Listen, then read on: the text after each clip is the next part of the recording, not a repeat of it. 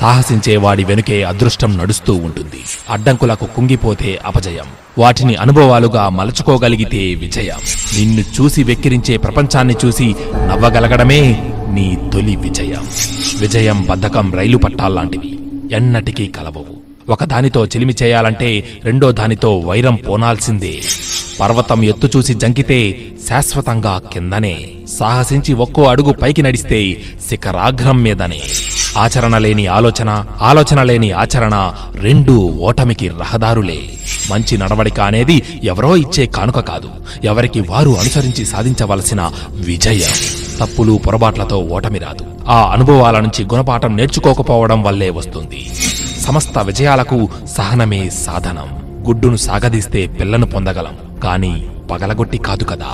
నిన్ను చూసి భయపడేవాడు నీ వెనుక నిన్ను ద్వేషిస్తాడు. ఇతరుల ఓటమి నీ గెలుపు కాదు. అలానే ఇతరుల గెలుపు నీ ఓటమి కాదు. వనరులు వసతులు కాదు. ఎవరి విజయానికైనా ఆలోచన విధానమే మూలం. ఓటమిని అంగీకరించేవాడు ఎప్పటికైనా విజయానికి దగ్గరవుతాడు దగ్గరై తీరుతాడు. ఓడిపోతామేమోనన్న భయం గెలుపును దక్కనివ్వకుండా చేస్తుంది మిత్రమా? నీ ప్రతిభ గుర్తింపు పొందాలంటే ఇతరుల ప్రతిభను గుర్తించడం నువ్వు నేర్చుకోవాలి. కష్టపడి పనిచేయని వ్యక్తికి తిండి తినే హక్కు లేదని మహాత్ముడు చెప్పిన మాటలను గుర్తుపెట్టుకో.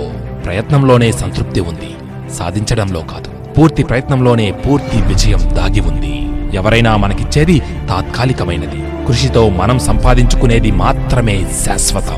సాధ్యం అనుకుంటే ఎంతటి పనైనా సులువుగా పూర్తవుతుంది.